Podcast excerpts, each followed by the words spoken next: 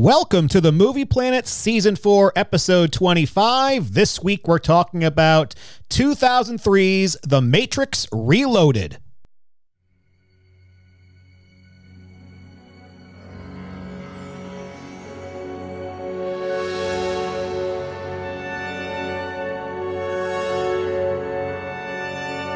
With Joe, Please, my chivalry, I've told you, we are all victims of causality. I drink too much wine. I must take a piece. and Sam. After a century of war, I remember that which matters most. We are still here!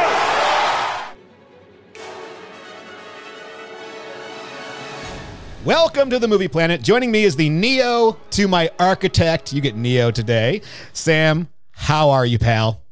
Ooh, I'm feeling strong now. Feeling good? Mm-hmm. Feeling good. You feeling as strong as Disney's power over naming ships? I could feel like I'm flying right now. Well, this week, while you're flying, we'll be talking about the Matrix trilogy that you uh, you you've nominated for the Science Fiction uh, Hall of Fame. Here, 2003's The Matrix Reloaded is the second movie in the trilogy. yes, am I regretting my uh, selection?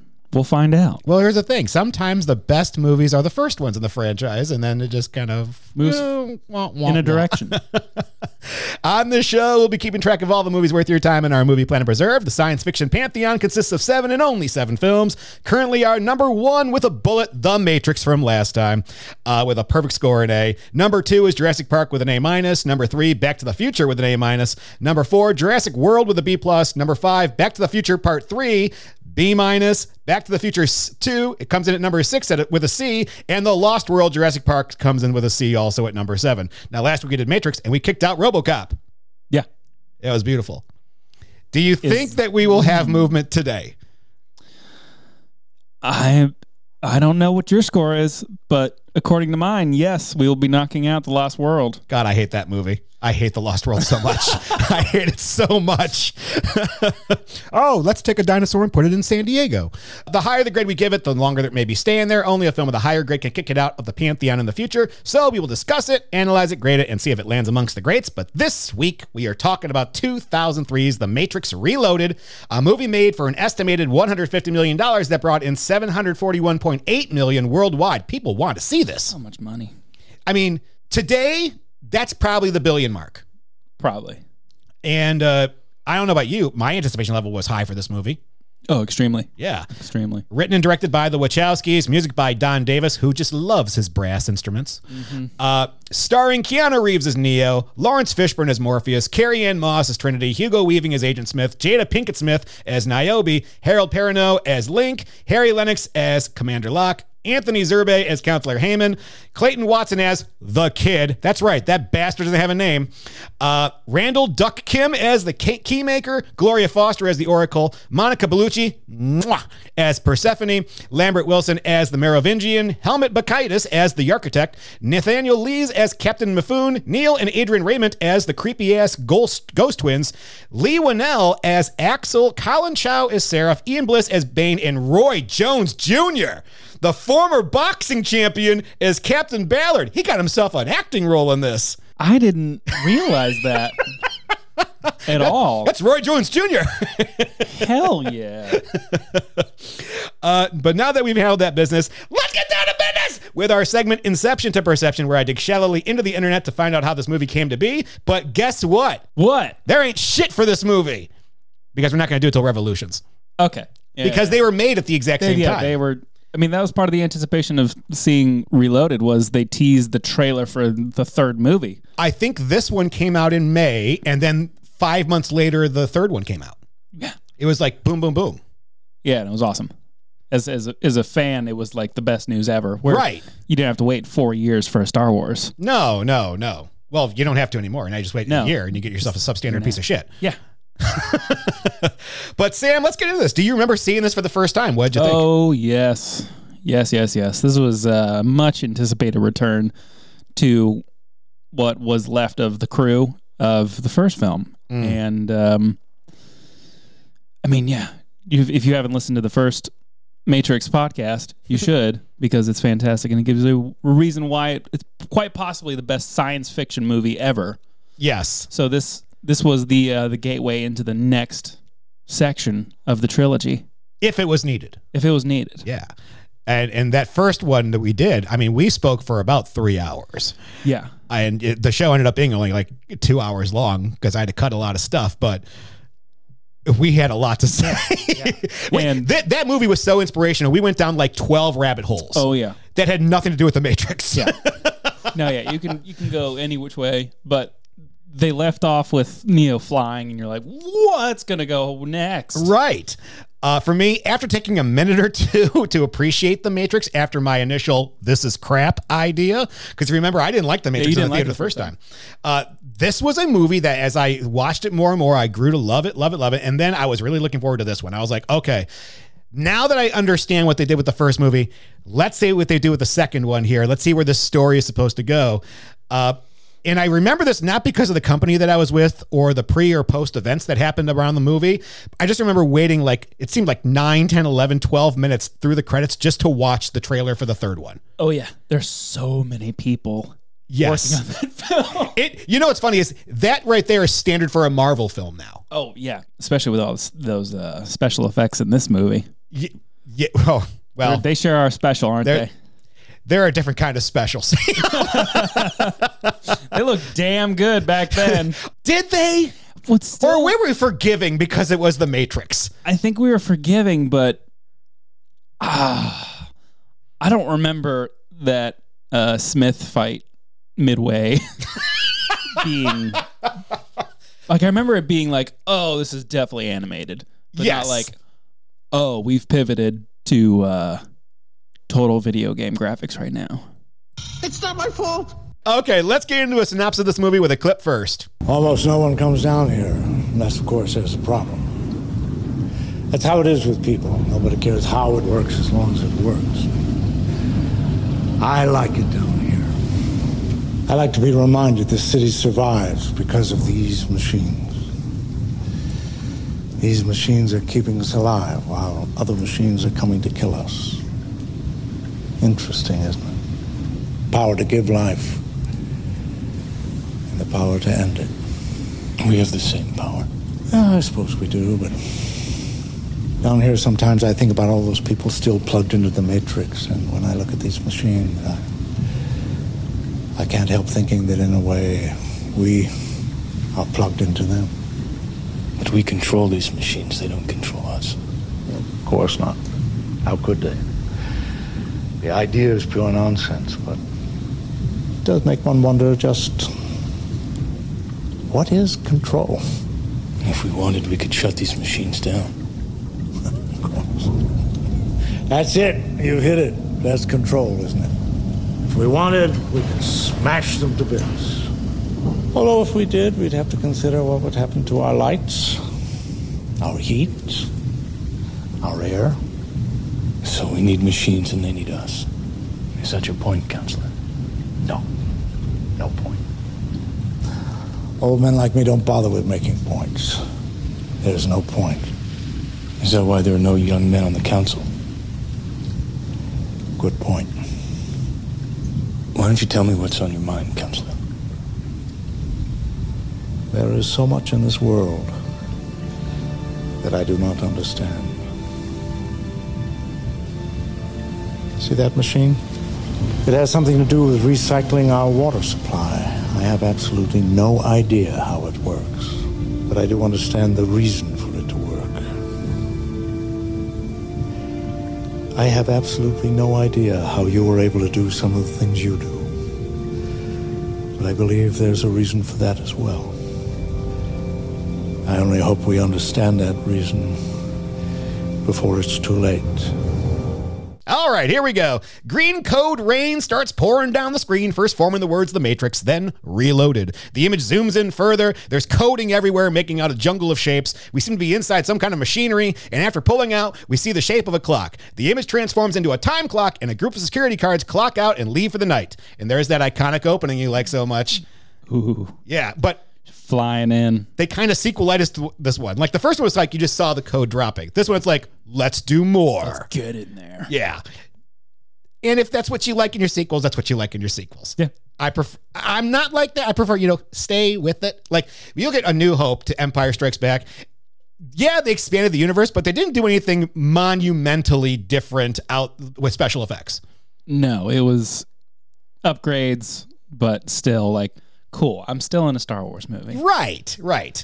Uh, outside, a figure in black on a matching motorcycle. Com- matching motorcycle. They're all in black, of course. they- Suit up. she leaps from the bike, makes a backward flip in midair, and the bike lands with a crash on the guardhouse, causing a major explosion. The figure lands elegantly, like Black Widow, in front of the explosion. As she removes her hel- helmet, we see it is Trinity. Superhero landing. superhero landing. The guards in the parking lot attack her, but she easily fights them off. The picture crumbles into coating like dust, and when restored, we're very high up on the side of a building. Trinity bursts through the window, guns in hand. She turns on her back in midair. An agent is pursuing her and jumps after headfirst. They exchange gun, fire, falling to the streets. And this lasts forever. What are you talking about? Neo wakes up. He looks over at Trinity lying in his arms, sleeping peacefully, then gets out of bed. Okay, first of all, I want to start with this. yeah, hold on. Trinity opens the film again. Again. We like her tri- we like her opening the film. Yes. Another fantastic action scene. Absolutely. Yes. The scorpion kick, It's the Matrix. but it's awesome. Yeah. And it reminds me of whenever you have a female action hero who does some kind of martial arts, you always have to give her one thing that is just hers. Black Widow has the legs around the neck switch. Yeah. This is this is Trinity's. All right, the scorpion kick. Yeah, it's a cool it's a cool move. Yeah. Uh, I can't imagine what that does to her back afterwards as an actress. This was the movie where um, uh, Jada Pickett Smith uh, did an interview and talked about how the crew came up to her after they, she joined this film and was like, get ready to like ice baths. yep. yeah, this was the film. yes, it It was. was like, you're going to be in so much pain every single day. one thing I liked about the Matrix was that the opening scene showed you everything sci- uh, uh, uh, CGI st- CGI side, uh, what you would see throughout the film. Here they show you the bullets moving in bullet time Yep. with the little waves and all that stuff. But I feel like that shooting scene lasts a little long. It's like a it's like a a joke that has a really long punchline. You're just like, just get to the fucking punchline. It Now- builds anticipation. You want to throw a timeout in there. So Sam, I'll let you go. okay, so here's the deal. this is this is uh this scene shows you a future that you do not want. Right. A dangerous future. this is quite the narrative. You've just entered the scary door. um so here's here's the thing. This is this is a strong opening. Yes. you have a motorcycle flip, explosion, superhero landing, fight, fast forward to Trinity jumping out of a a skyscraper, Yeah. plummeting plummeting to the street with an agent on her ass. Yes. There's a lot of it. There's a lot going on. This is building your hype.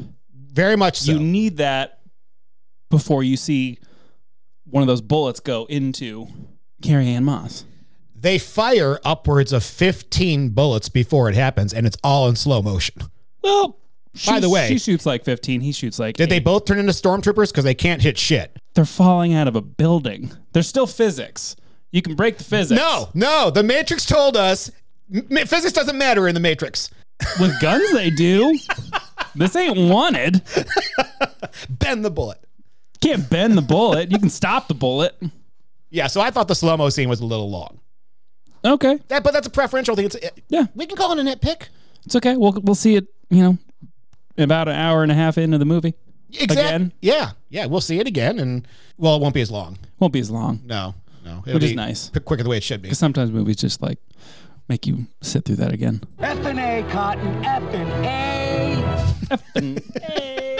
We see the Nebuchadnezzar from outside that hovers through the sewers and lands. Inside are Link and Morpheus in the cockpit. Sir, are you sure you about this? Link asks. Morpheus tells him that if he is to continue as operator on a ship, Link must trust him.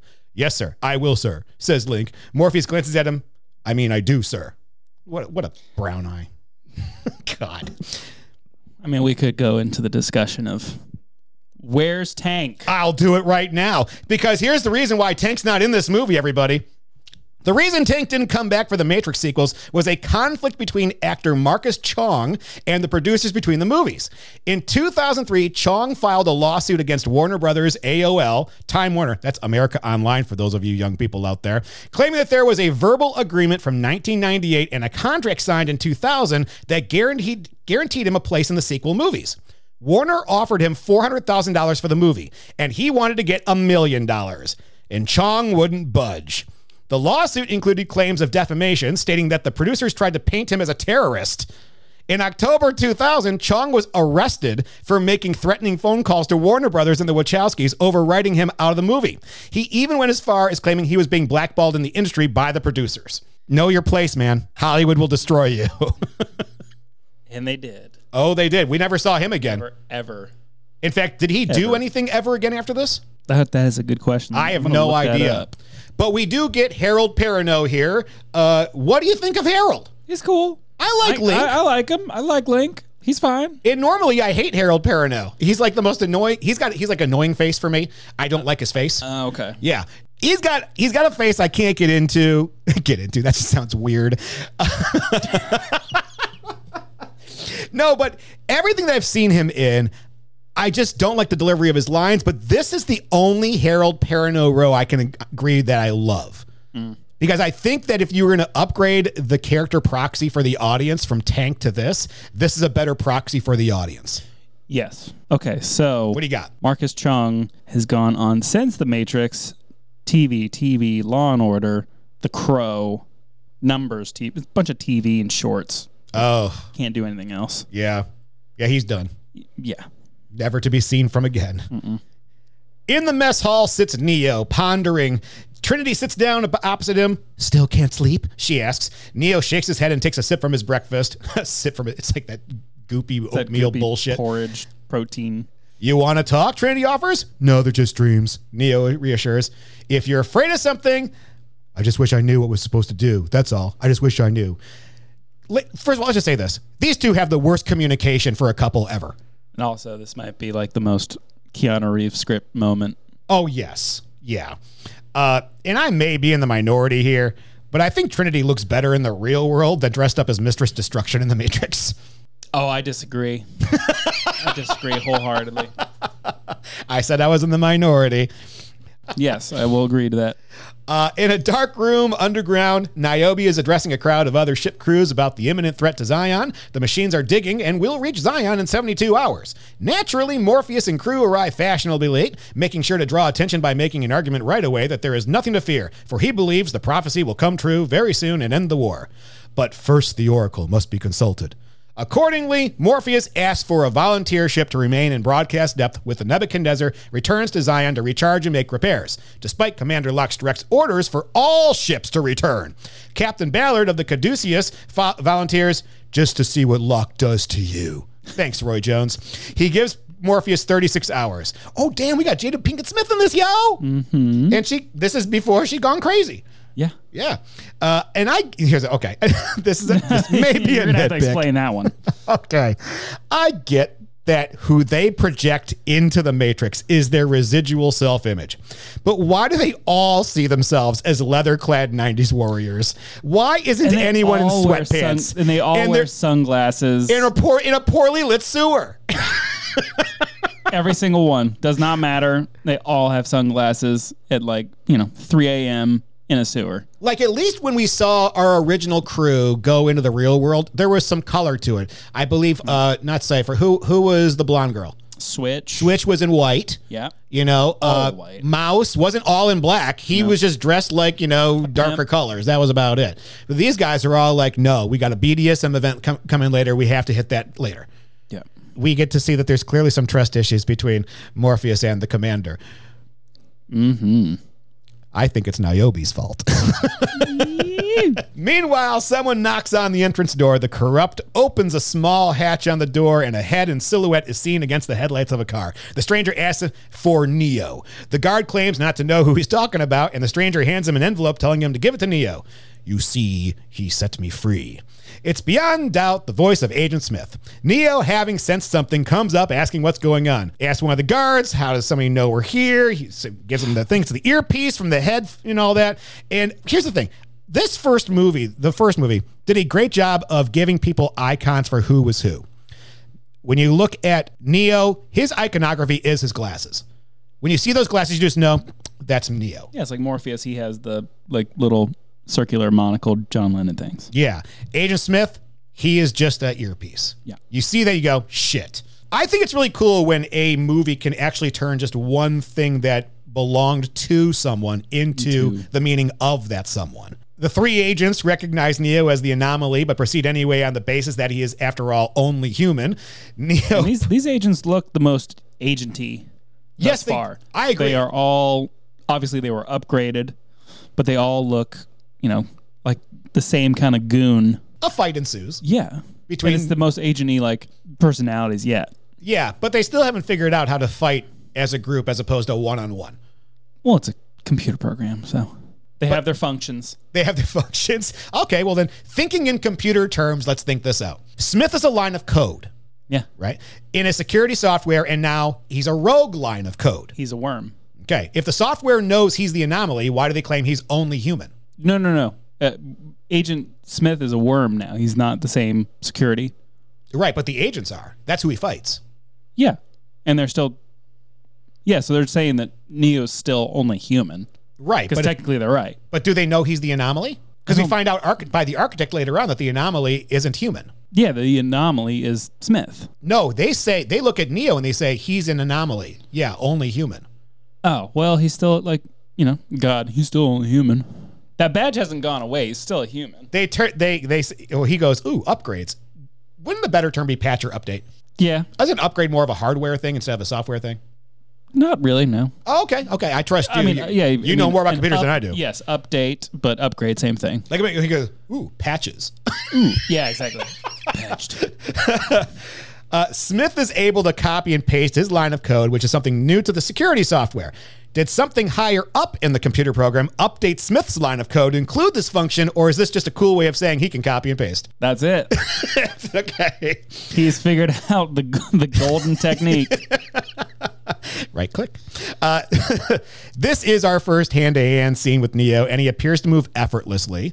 I like the proficiency, but I, I feel like the wire foo is a little obvious because it lacks weight. Yeah, It feels it's not as grisly as the last movie. right. It's it's much more wire foo. when he hits somebody in the chest or hits somebody in the stomach, there doesn't feel to be a weight behind it. I feel like they were going for the moves and not the feel. Yeah, it's just choreographed a little too much. Yeah. After Neo dispatches with the agents, I love the camera shot down the alleyway because it looks like a western. Oh, yeah. you got that like tumbleweed. it's It's a plastic bag. Morpheus and Trinity are driving to an exit as Morpheus calls Link and asks what happened. Link says a bunch of agents showed up and that suddenly the coding got all weird. He has never seen anything like it. Morpheus then asks where Neo is now, and Link says, Oh, he's doing his Superman thing. Neo is soaring through the clouds. Then he stops and heads back down to the ground. He lands in an old building and enters an abandoned apartment, which we recognize as that of the Oracle. Where are you? He whispers. I do like the fact that he's emulating Superman here. Yeah, I mean, he's a superhero now. And more importantly, I like the fact that Wachowskis emulate the scene from Superman the motion picture One where where, he, it's he's way up. And, yes, yeah, yeah, yeah. I thought that was a cool little homage. And anytime Neo is flying, I don't know how you feel. The Get all CGI, giddy inside. well, the CGI of Neo looks good, but his clothing just looks awful. Well, it's because clothing was difficult back then. I mean, I, but that's the, I remember it not looking good in 2004 either. Yeah, it doesn't look good. It's it's difficult. I mean, they do a good job at the night scenes because night you usually use night to hide bad CGI. Yeah. during the day, which we'll see later when he fights all the agents, then we got a problem. Yeah, and the problem is, you know, and you see it. It's very apparent in uh, later in, but the problem with uh, CGI, especially back then, is the smoothness. It's, yes. w- nothing's that smooth. No. It doesn't pass the Jurassic Park test. Oh no, And that was 10 years earlier. Oracle's gone. I know this is an issue for Morpheus and the crew, but let's be honest, she wasn't exactly helpful to begin with. Am I wrong? no, it ain't you, baby. the Not you, Nebuchadnezzar at least. the Nebuchadnezzar approaches Zion. Link communicates with one of the gate operators and they're let inside. Now we finally get to see Zion. It's a garage. Yay. It's a garage. Yeah. cyberpunk crush. Was this what you expected when you first saw it? It didn't. It wasn't for me. It wasn't. This is this is the point where it goes into sci-fi movie territory. um, it just doesn't. Some shots are cool, and then others are like, "Oh God, yeah. you had a budget." I thought.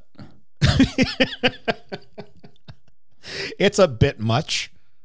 Yeah, they they they delve into the uh, you know the Firefly Western town kind Well- of territory. Yeah, they got all this wonderful machinery. They have all this technology. They clearly have the smarts to make it. Does anybody here? Is anyone a seamstress?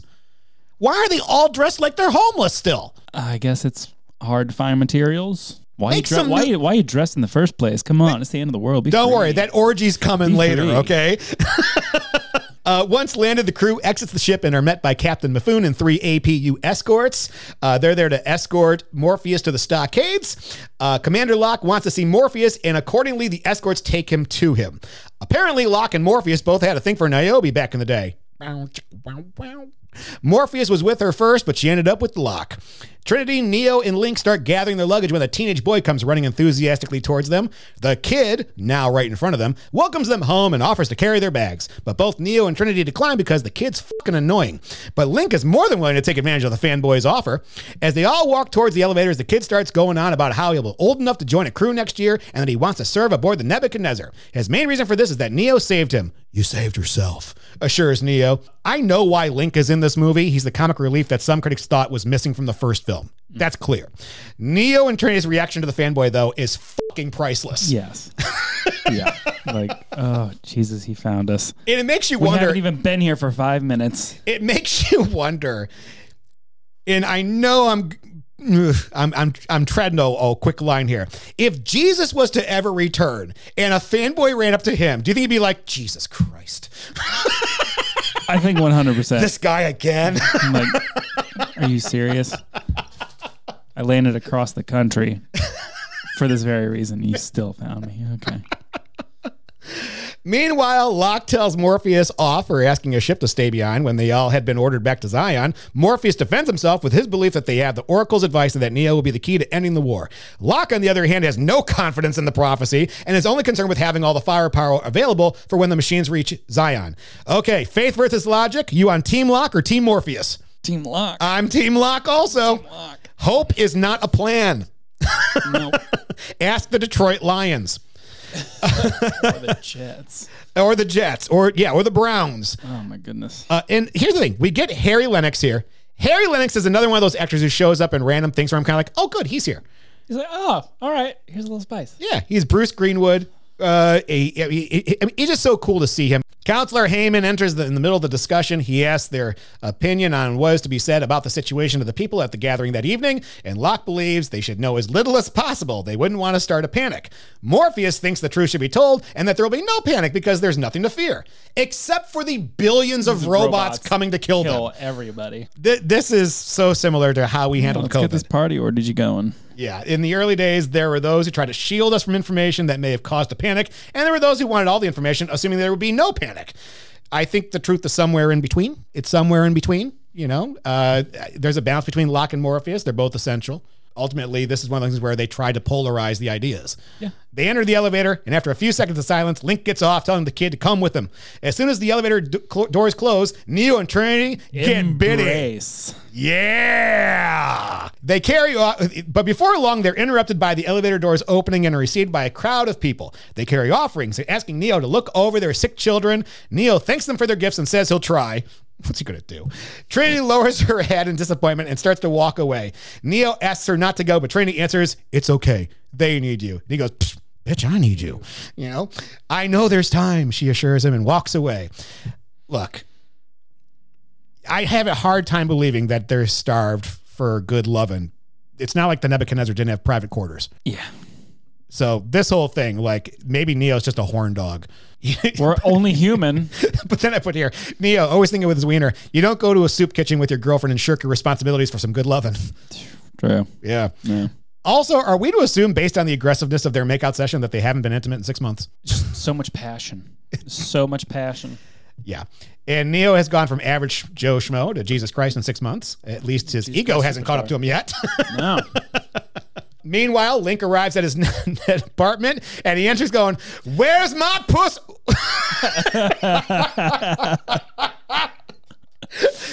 this is when I fell in love with Link. Oh, hey.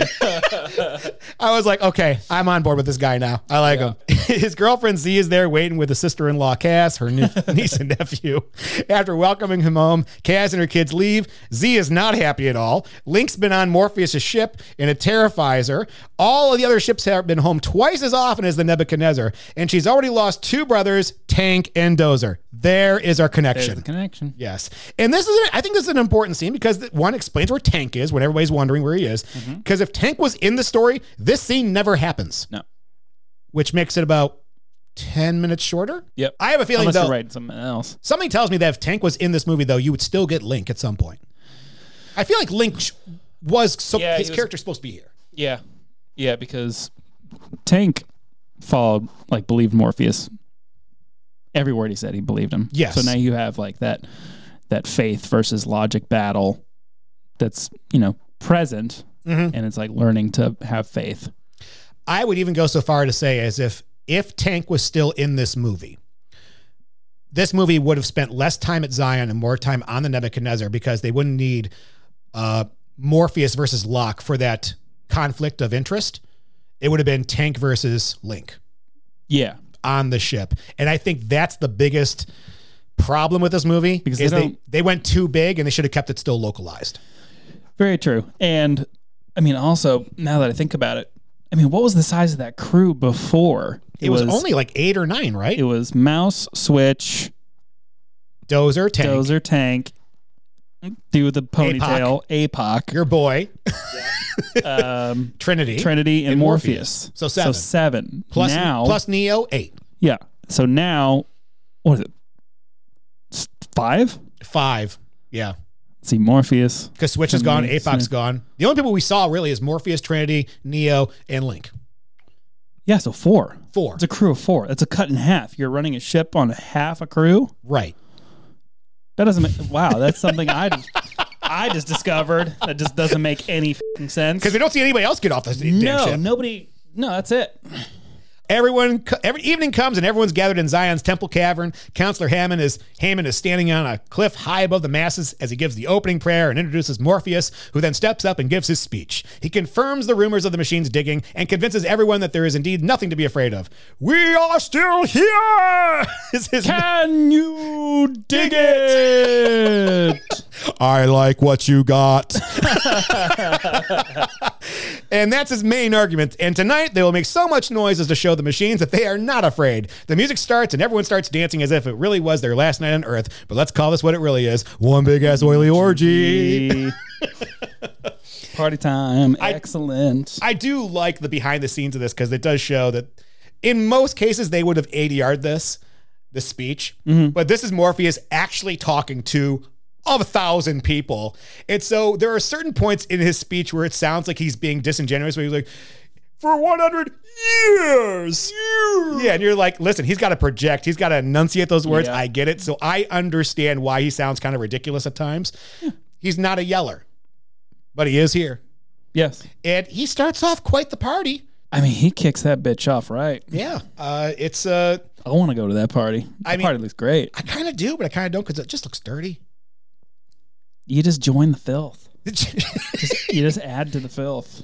and well, as he leaves the podium, Morpheus runs into Niobe and they flirt mildly before Mm-hmm. Locke calls her to his side. But come on, Niobe, you know you want a little Morpheus Little in you. Morpheus.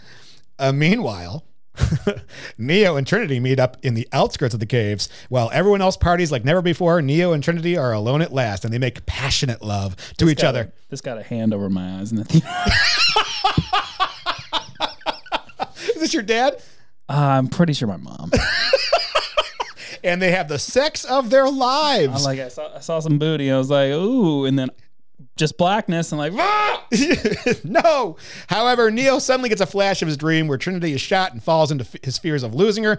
Trinity asks what's wrong, but he only answers that he's afraid of losing her. She grabs his hand. afraid to lose you, babe. Yeah, this is very much Anakin and Padme. Do you feel this? I'm never letting go. They hold each other light tightly and remain silently in each other's arms. Eventually, everyone goes to bed and the lights are shut down. It's a tastefully shot sex scene, but let's be honest, we all want to see a little more of Carrie Ann's Moss. You know what I'm Mm-hmm. saying?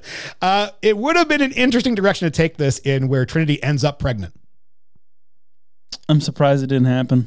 Right. I mean, think about how the story would changes dramatically. Yeah, because then I guess. Well, no. Now I'm thinking of, well, if somebody's pregnant, they're not allowed to serve aboard a ship because, or, or you know, are they pregnant when they go into the Matrix? Can the pluggables be pregnant? Oh, there's a better question. If you're not naturally born, if you're just grown, surely in order to keep populations in control, the machines would have removed the ability to be pregnant. Yeah, but oh, yeah. Well, We're no, talking 'cause about I all the don't- stuff you've never well, thought no, about before. Well, well, then you're m- moving into bioengineering. serious. I am serious. And don't call me Shirley. Well, see, that's the thing. It's like, did they remap their DNA structure to n- to not allow pregnancy? But then I, I feel like they just like, well, no, because you can't because they're not the, the machines aren't creating people from nothing. Like there is a mating situation to bear a child of recycling. It's the most efficient way. I mean, unless, I mean, because here's the thing they do have to change the DNA because they're all plugs. Well, they don't they just install them upon birth? Well, then, does that mean that the 'Cause machines They're not, have you're not, themselves? they're not synthetic. So let's just assume then the machines have, like, on one hand, a vat of semen, and on the other hand, a vat of eggs, and they just go, we need more humans. Okay, put a couple more together. Yeah, Okay. I think that's very. I mean, as far as efficiency and like create new meat babe uh, uh, meat batteries, Babe. meat babes. Hey, meat babe. Okay. Uh, back in the Matrix, Bane and another member of the Caduceus crew are fleeing for their lives from something. They have reached an exit and have a message from the Oracle. Bane goes last, and just before he can get out, Smith jumps through the skylight and plunges his hand into Bane's chest. Shut your mouth before I put you in one, or shut your, shut your hole before I put you in one. Black fluid of sorts spreads all over Bane's body from where Smith has his hand, and once uh, once covered, he is another Smith clone. The clone then puts the phone to his ear and leaves the Matrix. I wish we would have spent a scene or two with Bane before this, Yes. because it would have felt like an actual loss then. Yeah. Um. Something like because the only bit you get is that we should help him, Captain. We should answer the call. And it's like shut your hole, Bane, before I put you in one. Right. And that was it. That was it. And I think that was Roy Jones that says that, right?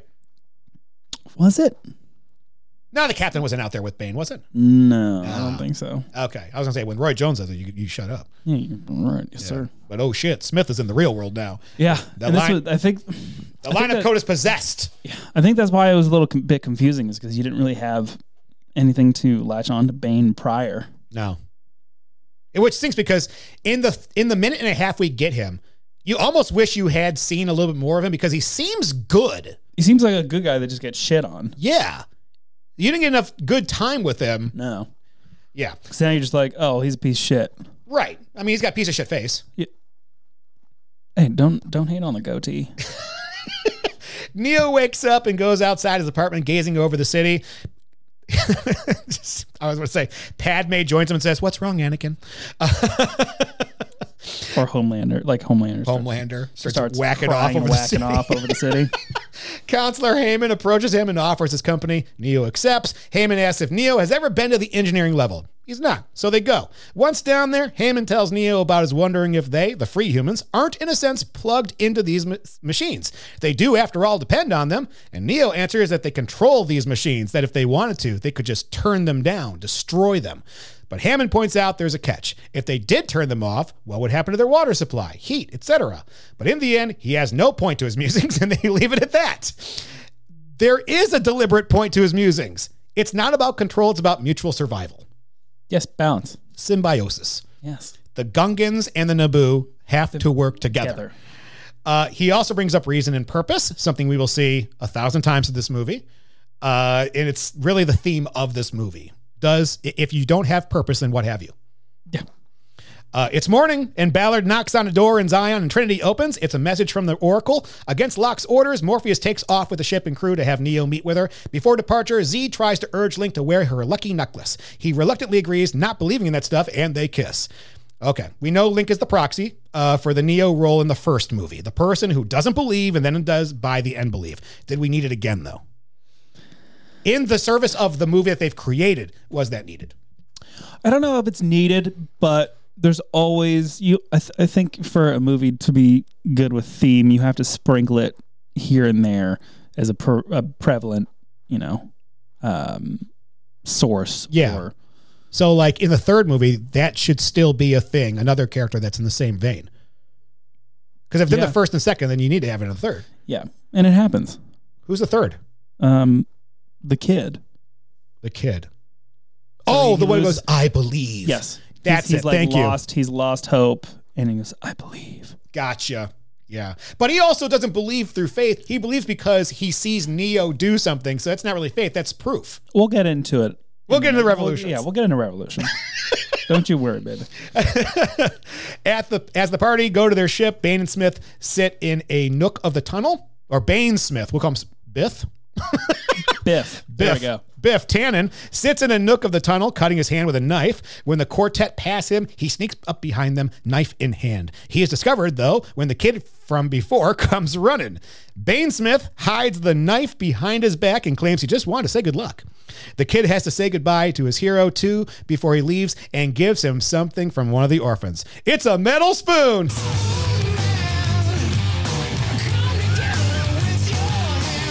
Thank you, Spoon Man. Got him hyped. I do like the fact that the actor they got does have Smith's bone structure in his face. It's weird. Yeah, it it's is. very bizarre. It's great it's casting. fantastic casting. Uh, I'm wondering if they did any like CGI to add to that. It's so weird. Like, it's kind of creepy. It is. You know, and I was watching something the other day, which was an uh, it was a Conan O'Brien interview with Timothy Oliphant, Okay. and how he took a picture with his family for Christmas, but the picture wasn't him; it was Josh Duhamel because they look identical. uh, Okay. Oh. That guy. Yeah. So apparently they they'd heard for years that they look alike. So for a Christmas picture, Timothy Oliphant called up Josh Duhamel to take a Christmas picture with his family. His mother didn't notice the difference. That's great. Did you ever in a, in a totally opposite kind of way? Did you see uh, Hannibal Burris sent a double to one of his movie premieres? no. And no, and there was there was oh what f***ing movie Was it tag? no, he he literally sent out a message on Twitter saying, "Hey, I need somebody who will go as me to the premiere." Maybe it was the And it Spider Man was where he played literally the gym just- teacher. It was literally just a random dude who's taller, like better looking, and he went as Hannibal Burris and a couple interviewers yeah. took it seriously. Had no as- idea. They had no idea. They're like, so what's it like, Hannibal, working on such a prevalent film? And you know, dude's like, oh, it was great. You know, just like just nothing like Hannibal Burris, Right. and it worked. And it's so fucking funny. He talked about it on Conan. They showed the clip of like the actual interview, and then like there's a news story to the uh, the guy who was the double, and they caught him. It's like, like you've you you fooled people. and he's like, yeah, I really don't know. He, he literally sent out a tweet, and I said, yeah, I'll do it. Yeah. It was, so he Ty- it was flew him out Tyrese. there. It was Tyrese Gibson. Oh my gosh. Locke is outraged at Counselor Hammond for giving the Nebuchadnezzar clearance to leave. He did so because he believes their survival depends on more than how many ships they have.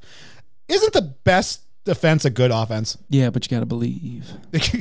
Neo enters the Matrix near the designated address, which is in Chinatown. He enters a small room from the street, and at the back of the room sits an Asian looking man in corresponding clothes meditating. To Neo, who sees everything in coding, the stranger radiates a golden light. The stranger introduces himself as Seraph and will take him to the Oracle after a good old fashioned sparring session. After some kicking, punching, and blocking, Seraph is satisfied. He had to make sure Neo really was the one, as the Oracle has many enemies. You do not really know someone until you fight them. You'll fight them. He then shuts the door to the street, pulls out a key that he turns into the keyhole, and opens the door again. It no longer leads to the streets of Chinatown, but to a white hallway lined with green doors. Fun fact. Yes, that. Do you know what seraph means? Uh, Seraph is a type of angel. It's an angelic being. Yes, it's one of the choirs of angels. I believe it's the highest choir of angels, but I might be wrong. Might be the second highest. I don't know. Seraphim and cherubim, those are the two that are. Okay, so it no longer leads to the streets of Chinatown, but to a white hallway lined with green doors. They are back doors in the programming. However, when Neo is in the hallway, Link has lost sight of him from his real world docking station. They walk down the hall till Seraph stops, opens another door. The one this one leads to an isolated courtyard where the Oracle sits waiting on a bench. As someone who's in coding, how do you like this representation of the back doors? Overall, in this this trilogy, they do a great job representing, um, kind of a software kind of side. So yeah, the back doors that's a killer. Uh, the representation of like Mr. Smith is a worm, and how a worm acts. Yeah. like copying and taking taking over. They do a really good job throughout. So this is super cool idea that you just, es- especially when we get to like the Frenchmen and like they're in the restaurant and their back door to their location. Yeah. Like it's it's really clever. Many of the metaphors are pretty pretty on the nose in this. Uh, this is one of the more elegant ones, I think, because Yes. it's not the, the attention is not drawn to it. It's just kind of like if you know what back doors are in programs, you know if you've ever done something, you're like, oh, I took a back door to get into it, then you understand this is exactly what it probably looks like is a visual representation, Yes. And it's cool because they go back to the same hallway. This isn't just like a a one off. yeah. Yeah. Uh, and th- okay, this bothers me. You do not really know someone until you fight them. By that measure, I don't know JC, Joel, Elizabeth, Caitlin, Sam, or Steve. This is bullshit. Just say what you really want to say, Wachowskis. We haven't had an action scene in a while, and we need help with pacing. Or we could fight right now. I don't want to fight you. You kicked my ass. I I'm know. a big- I'm a giant pussy. I don't know. I, th- just so you know, Sam is upwards of seven foot two. I'm a weak three five.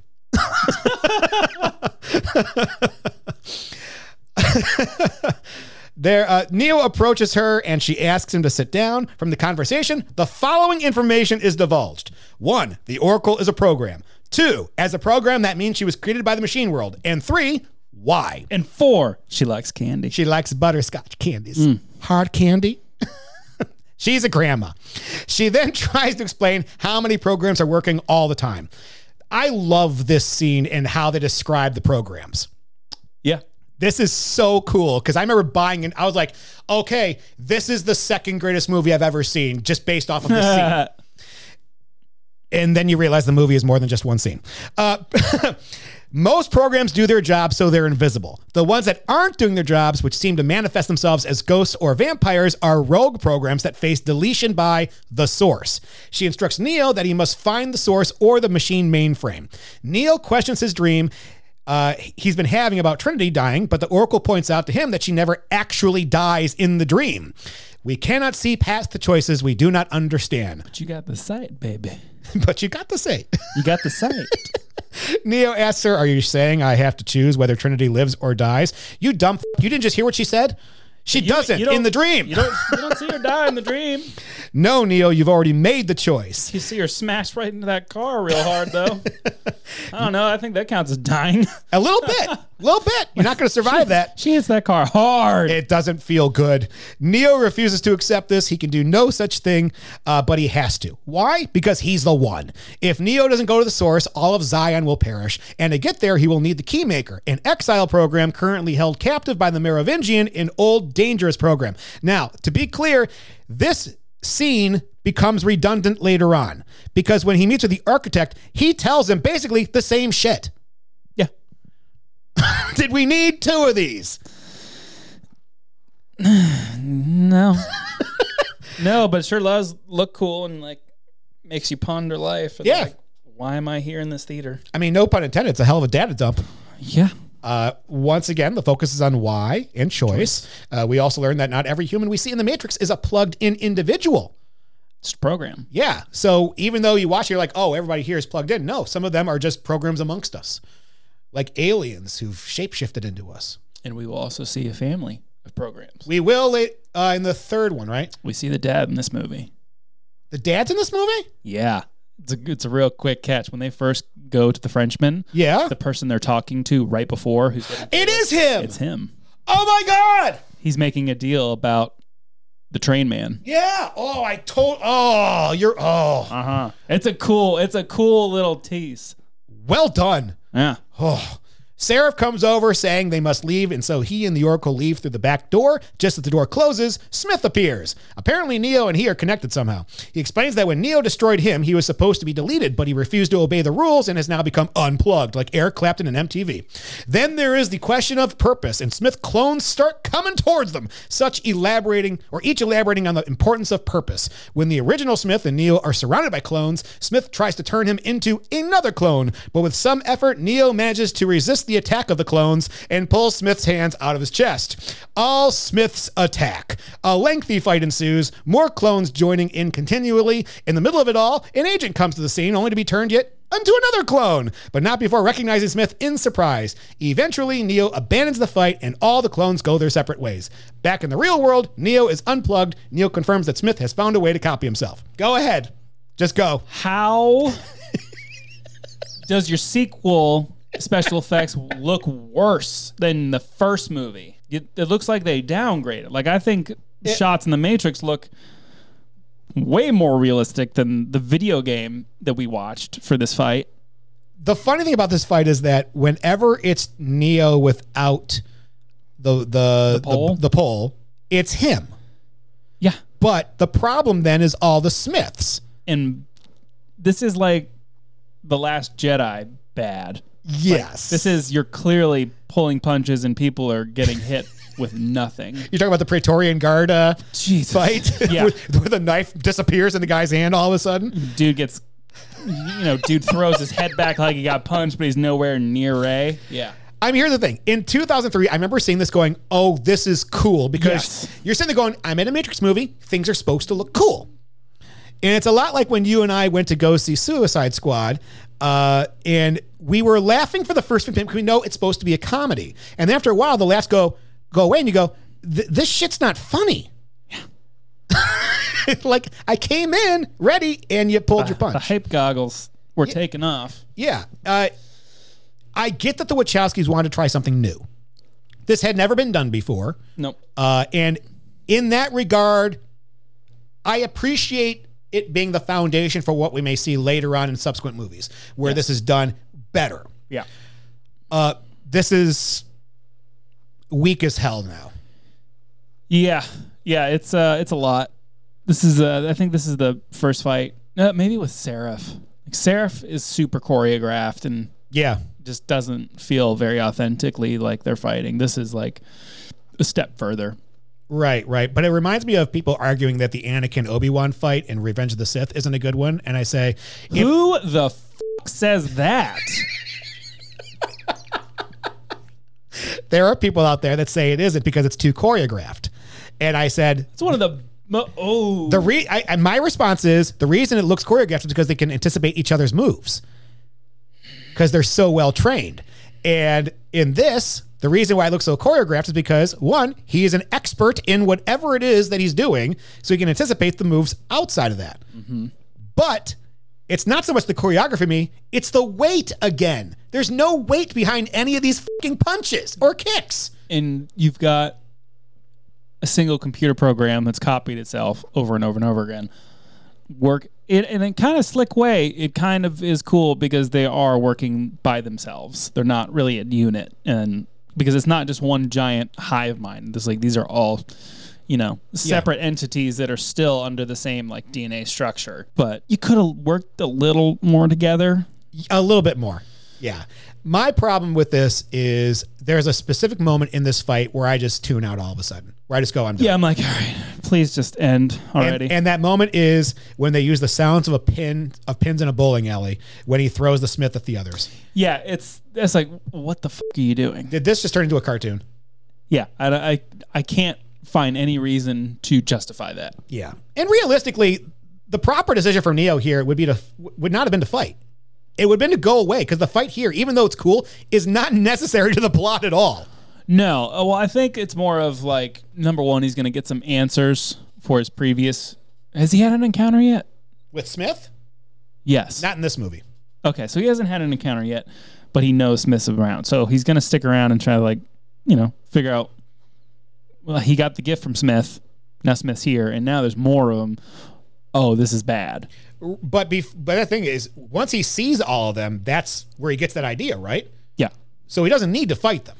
No, but the idea of like, I need to stomp this out right now, and then he's just overpowered. Okay. Yeah. For me, I look at it and go, the Wachowskis are pulling a magic trick right now.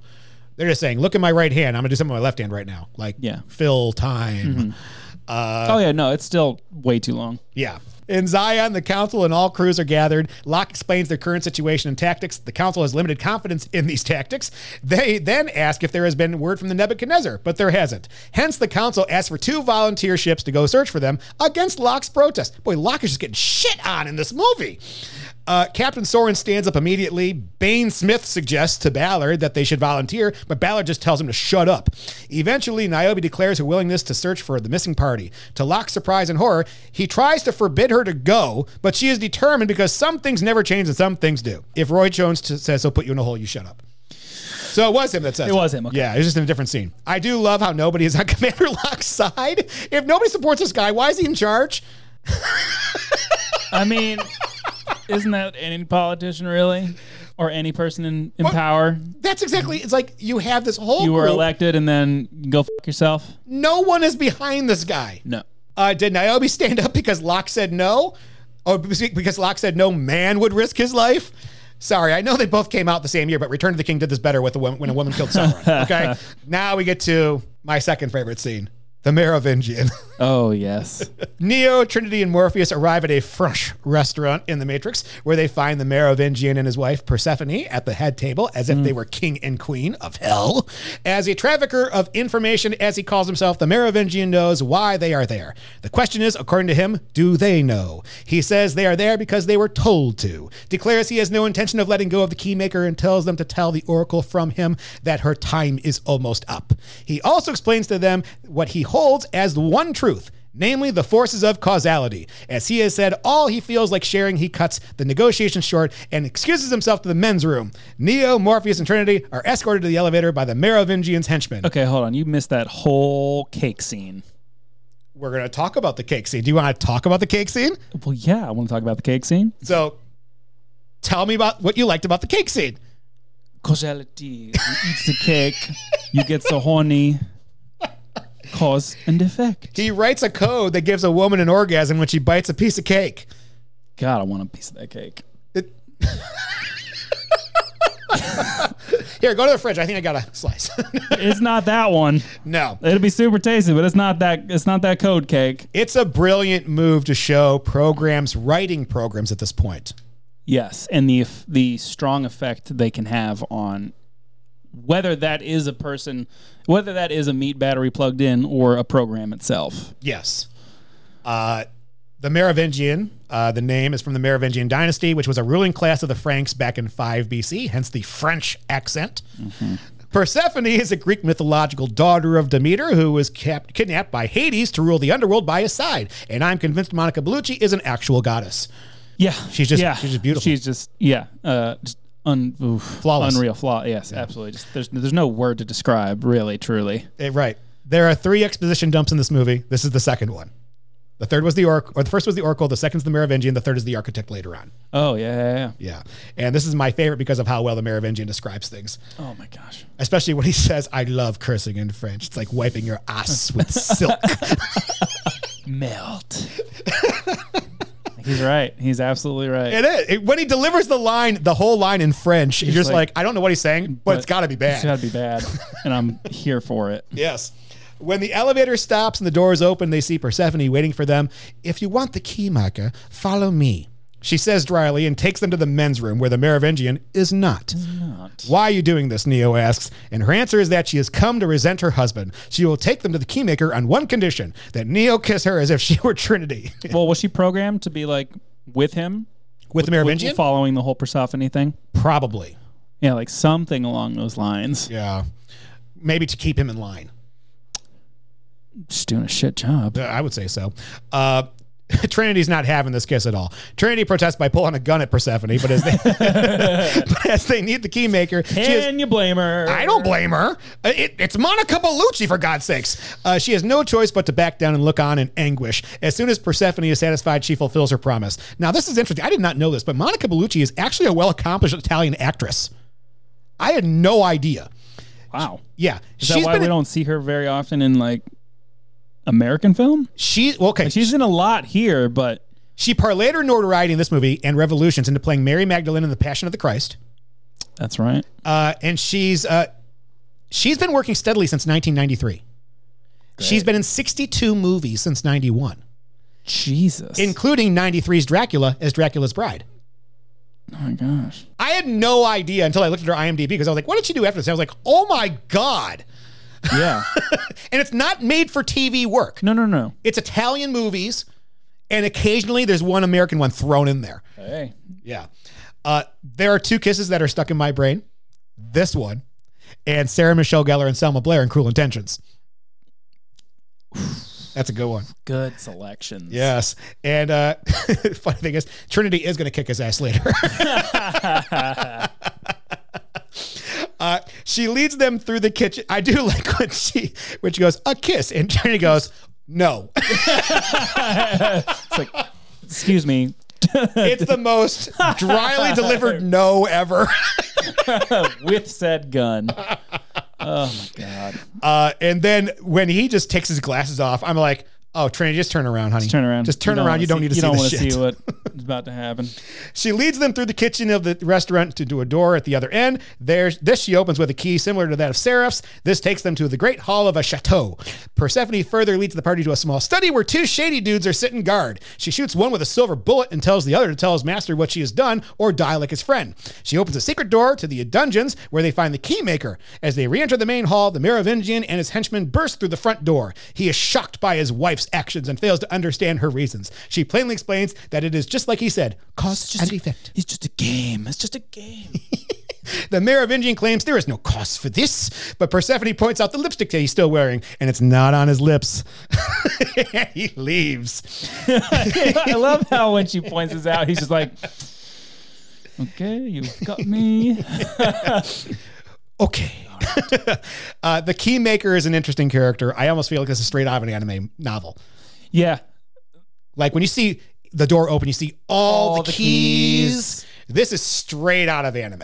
and his little his little like key blow thing.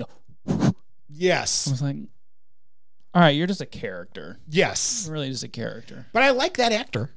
Yeah, no, he's great. Yeah. and he gets a great scene. I wish I was in with Carrie Ann Fisher Mm-hmm. R- riding bitch on a motorcycle. Carrie Ann Moss. Carrie Ann Moss. Yeah, sorry, Carrie Ann Moss. Yeah. Carrie Ann Fisher doesn't exist. Carrie Fisher does. Carrie Fisher. Uh, were the two guys werewolves? yes. Okay, just making sure. Yeah, uh, there was a there was a uh, a, a callback to the um, vampires or Yes. road I- program. Oh, that's what I but thought it ghosts. was.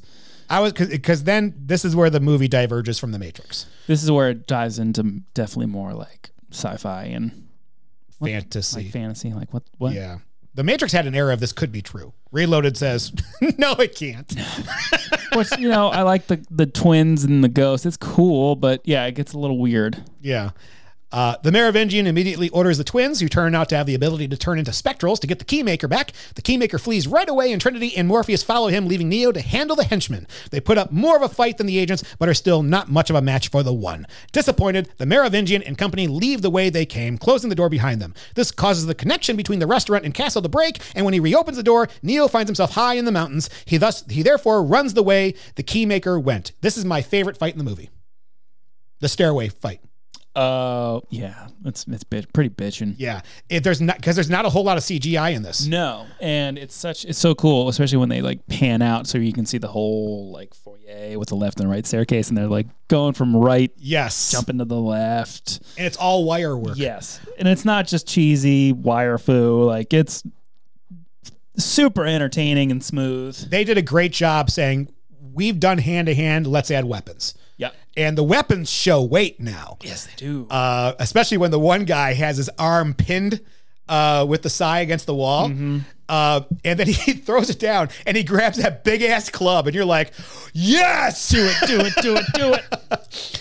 Uh, the twins are creepy as shit, Yeah, they are. Very. even before they ghost up. They're just weird looking. Yeah. And this is the first time we hear of Neo's predecessors in this movie. Uh, we didn't know there were predecessors before. No. Outside of Smith saying so in The Matrix, that there have been many versions of The Matrix, but that was about it. Did Keanu use the force to pull the side blades to him? It's the Matrix, baby. I don't know. Because he goes, "Whoosh," and they fly off the wall to his hands. Yeah. Don't know Okay. if he ever does that again. But Kind of feel like this betrays the rules of The Matrix that we've seen so far. He's fly. He flies. True. No, I don't. Why he couldn't have just you know jumped over and grabbed him? That's I don't know. I don't know either. But Maybe it, was- adds effect, I guess, to his his quote unquote godliness in the Matrix. yeah. Thankfully, we have the Merovingian to cap this fight off with, God damn it, women, you will be the end of me. which also we'll get into like his his flight from the castle yeah. but i i, I did the kind of did the math Oh. and if anything he's I, like he's northern california Oh, I thought he was like where Ra's al Ghul He's was like in six- Batman Begins. no he's like uh i forget what link says the distance is oh. what the closest like range i can think of is like north I thought because of the way that it was styled that w- they were Thought in it was like France, Nepal or like, China. yeah, i thought they were oh so i thought they were in the french alps Oh, okay. but no, it's not the case. At least with the math, what Link says the distance is and how long it takes him to fly there. Yeah, 'Cause okay. It takes him a minute, and he's only flying at like the speed of an airplane. Well, unless he's Santa. Santa moves faster. Well, he's, it's not Chris. It's not. He doesn't follow the it's not same Decem- rules it's as not everybody else. December. It's not December yet. Meanwhile, the keymaker connects to the door at the end of the hallway to a parking lot, but Trinity fails to close the door before one of the twins gets an arm between the door and the door frame. Thus, the other twin can merely glide through in spectral form, prompting Trinity to fight him. Morpheus holds the door, but she loses, and the twin pulls a knife to her throat. What a great shot though, when he's got the arm and k- trying to just like bang, bang, bang, bang, bang, bang, bang, bang, bang. It's just sitting there going through it. He's and on the like- other side, he's like, Would you hurry up? As they drive away, one of the twins closes the door in Neo's face. Neo crashes through the door anyway, but is again in the mountains. He calls Link, who can t- only tell him he's in the mountains. Neo then inquires how Trinity and Morpheus are doing, and Link gives him directions to their whereabouts. And now we get to Sam's favorite part of the movie the highway chase. This scene is bitchin'.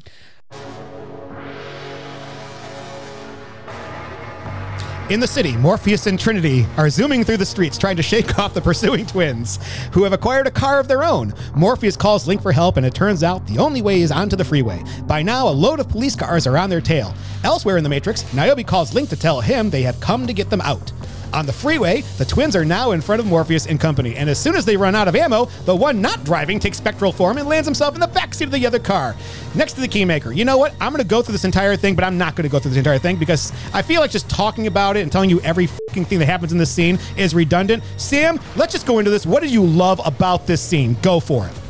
You are on the edge of your seat the entire time, which feels like an hour, but you're okay with it because of what's going on. You have Trinity on a motorcycle. And what kind of motorcycle, you ask? Matching a black. Ducati, matching black. The scene has everything. It has suspense. It has danger. You already you are given the sense of danger from when Morpheus tells Trinity to get on the highway. She goes, "You told me never ever to get on the highway." Right. And she goes, I know, but this time for an exception. the danger is set. You're like, why is the highway so dangerous? Oh, all the cars, car accidents, anything could go wrong in an instant. Yes. You've The got two specters chasing you, wanting to kill you. which is a really cool effect when they go from car to car. Yeah. That's I gotta admit, that's awesome when they do that. I I like it when Morpheus is on top of the truck fighting. And then it gets to a yes, it's it's on a moving truck, and there's a agents fighting, and the agents show up, so the agents are trying to kill them, but the twins are trying to kill them. so much happens, and then God, when Trinity is bobbing and weaving from the cars on the highway, it's so intense. yeah. It's amazing that they did this in real time and didn't slow it down and Slow speed it up down the like camera. Jason Bourne, yeah. yeah. This what I love about this also is that they built the entire road just for the scene. And it makes like I've watched this sev- several times, and I sit there going, "Okay, where's the repeating parts of the road that I can check out? I don't know where they are. The fact that they built it and it's a small chunk of road for what the scene actually is, and they had no repeating shots, was brilliant. No, this this scene is. There it goes. Yep. Getting in. it's getting in. Bano. Put the bano. Put the ban, bam, bano. And it has this music behind it. What more could you ask for? This is the most matrixy thing probably in this movie. I did this for you, Sam. It's so good. Now Gets that you be- hyped. Further back, another agent is in control of another semi truck and turns the truck, aiming for the other truck in a head on collision. Neo, if you're out there, I could use some help, prays Morpheus to himself. What is that? wonders Link about something on the screen, and Neo comes flying through the air, grabbing Morpheus and the Keymaker in the nick of time. and everyone in the theater, myself alone in my bedroom, throws their hands up in excitement and su- just glee and going, Yes! Link celebrates with all of us. Yeah. I, I, everyone cheered in the theater. And I s I I still get so giddy about it. People don't realize this scene from beginning to end was all action for 22 minutes. It's exhausting. And so at the end, when Link celebrates, we're all like, "Yeah, it's over, finally." Oh, go That was fuck fucking- yourself. No, I mean like that was fucking crazy. Oh, okay. yeah, not like thank God that's over. no, no, no. But what I my favorite part is how they shoot Neo coming in to grab Morpheus And the Becau- Keymaker. and the Keymaker because they slow it all down. You see the same effect on the truck that they show on the side of the building when the helicopter uh, gets ki- uh, nailed in the 1st Mm-hmm. movie. The explosion is beautiful. He grabs them both, shoots up, and granted, it looks bad CGI, but it's a cool, iconic looking shot. Oh yeah. Uh, and we all just go, yeah. Um, we also in this little little bit, we learned that the Keymaker is an exiled program in this scene. But what exactly did the Keymaker do that was not in his programming again? Yeah, why is he? I mean, Why is he do exiled? They exile him because they he made back doors for people, and they're like, "Cool, we need to get rid of you, so no more can be created." so that hall basically is the Keymaker's doing. doing. Yeah, If that's the case, that makes perfect sense. and no, then I think maybe like the exiling is well, we don't want people poking around that we don't want. Yeah. like this is for us as admin. Okay. Yeah, I get that. I get to that. maybe. It could be. It's an unanswered question. I'm sorry, but all questions must be submitted in writing. In Zion, they learn the machines are drilling through the earth are currently being slowed down by iron, which means that they will be in Zion in little over nine hours. They didn't plan for iron. Uh, Soren, Soren, Niobe, Morpheus, and their crews are gathered with the Keymaker. He tells them what they must do. Neo must go through the door that leads to the source, but to keep the entire building from exploding, the electrical network providing energy to 27 square blocks must be disabled. Niobe and Ghost must therefore take out a power station while Soren and his crew deactivate the emergency network. This will give a five minute window during which Neo must open the door. Sounds like an Ocean's movie. It feels like a Mission Impossible movie. all must be done as one. If one fails, all fail, the Keymaker instructs. Now, back in the real world, while waiting for it to be time for him to go, Neo makes Trinity promise not to enter the Matrix, and she agrees. Yeah, okay. Niobe and Ghost succeed, but Soren and his crew are killed by Sentinels just before they accomplish their mission. Link and Trinity discover that they aren't moving, and so Trinity has to go in to finish their job. As Neo sees the lights go out, he, Morpheus, and the Keymaker enter the Hall of Backdoors, where they are met by Smith. Trinity enters the Matrix, and all happens as in Neo's dreams. In the hallway, Neo and Morpheus are assaulted by a horde of Smiths. They try to take Morpheus' body for their own, but Neo prevents it. In the heat of the battle, a Keymaker sneaks around by using alternate doors and opens the one they seek just as the just as the power crank fails again, thanks to Trinity. uh, I'm just picturing him going through the doors like back and forth, like in random doors. Just like Scooby Doo, Scooby Dooby just running through different doors at a time. Unfortunately, the Keymaker is gunned down by Smiths as he closes the door and dies. Before taking his last breath, he tells Morpheus which door to take to get home and gives Neo the key he needs to open the special door. Simultaneously, an agent is heading for Trinity without her knowledge. Neo enters the door of light. Keymaker dying kind of sucks, but I feel like this one was earned rather than Bane's. Yeah. yeah. It was definitely um, a little more growth. Right. And growth. But the, here's the thing: the keymaker's been around for a long time. At some point, you got to recognize that when guns are shooting at you, you don't open the door while staring out the door. Yeah. and also, you think, well, I guess, yeah. s- So if he's exiled, but he's a, ne- is he a necessary program? Because I guess the Smiths wouldn't have killed a necessary program. I mean, here's the thing: he's necessary 'Cause I because he thought- got away. Well, oh wait, the highway scene. The the agents were trying to kill the keymaker too, right? Yes, because he escaped. They have to kill him. Yeah. Okay. Um, but at the same time, when So, when mission Keymaker closes the door, accomplished. he stands in the doorway. In the As doorway. he's closing, I'm like, you Yeah. dumbass. Yeah. Uh, Well, he makes keys, dude. He doesn't, he doesn't dodge bullets yet. He is now in a room where the walls are made up of old fashioned television screens. In a chair on the other side of the room sits the architect, the one. the one who designed the Matrix. Neo asks why he is there, and the architect explains that Neo is an anomaly he has been unable to remove. You haven't answered my question, Neo points out. The architect confirms and mentions that he caught on faster than the others. The screens showing Neo and expressing his thoughts all express bewilderment by what the architect means. The Matrix is older than you know, the architect explains. explains. Apparently, this is the sixth version. Neo has trouble accepting, but concludes that either no one told me or no one knows. Precisely. Yes. The anomaly is essentially essential to the equations the architect builds the matrix from. Choice. The problem is choice, Neo realizes. I do love the fact that the TVs that they use are the same TV we see in the first Matrix movie when they go into the interrogation scene. I thought that was because I was watching, I was like, is that the same? It's another slick callback. Yeah, it is. Uh, and I, this, this scene has been mocked for so long by how many 100 point words the architect uses.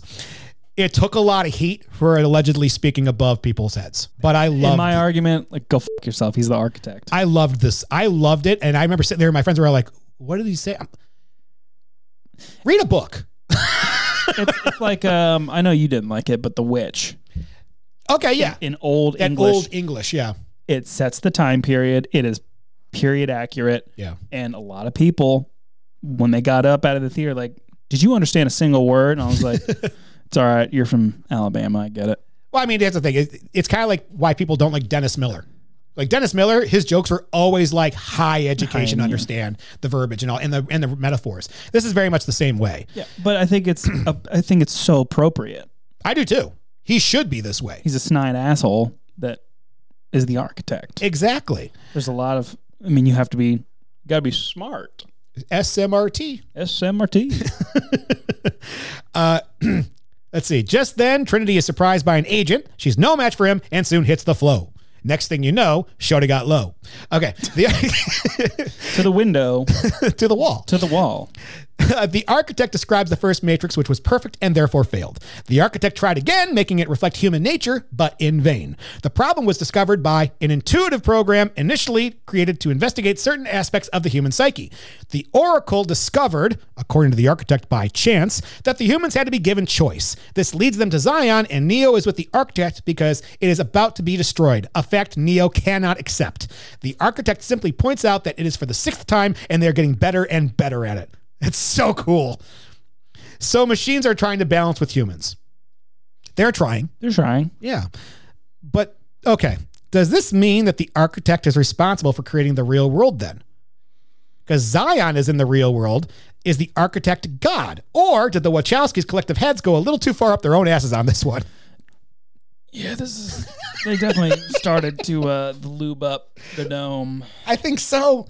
Yeah, because no, that doesn't make sense. There was it, No. it's a cool idea, and there is a problem that happens later on with this, a logical problem that I don't think was thought out all the way, or if it was, it was like, well, they'll never understand this, so we'll just let it stay in there Yeah, too, their britches are just too high for him. little bit. Trinity continues to battle the agent, but is slowly being defeated. The architect explains that Neo must now return to the source so that the Prime program can be launched. Then he must choose 23 people to rebuild Zion. If he does not, the Matrix will crash due to system failure, killing everyone connected. As Zion is about to be destroyed, that would mean the end of the human race. Neo points out, however, that machines need humans to survive. One of you two is going to get this eventually, I promise, okay? there are levels of survival we are prepared to accept, the architect claims. He doubts, however, that Neo will accept the extinction of all humans. The architect elaborates that the five predecessors were designed to develop an attachment to their fellow human beings. Neo, on the other hand, has a more specific aim for his affections Trinity. Neo exclaims in a whisper, I should have said that, Trinity. Okay. Downfall of man. The screens are showing her predicament, and the architect reveals that she entered the Matrix to save his life. The architect presents Neo with two doors. The one to his right leads to the source, and the one on the left to Trinity and the downfall of man. The old man can, can tell that Neo's feelings are blinding him from the fact that Neo will die either way. As the Oracle predicted, Neo goes to his left, only stopping to threaten the architect that he better hope that they don't meet again. We won't, is the only reply. Choice, choice, choice, choice, choice, choice, choice. The problem here is that there's no repercussion for any of these choices. this movie proves that Neo makes all the choices and is not confined by controlled governments. So, if choice is your agency, but choice only occurs when those who control allow it, then agency isn't real and can't be subverted. Ergo, any choices Neo makes are a controlled outcome already foreseen by the architect. In other words, what appears to be rebellion is an expected outcome. Yeah, we could go into the argument of free will. But we don't have an architect to argue about. It's me. I told you guys he's seven foot two. Back in the real world, Morpheus is just coming out of the Matrix. We have a problem, sir. Houston, we have a problem. Oh no, exclaims Morpheus as he sees Trinity connected.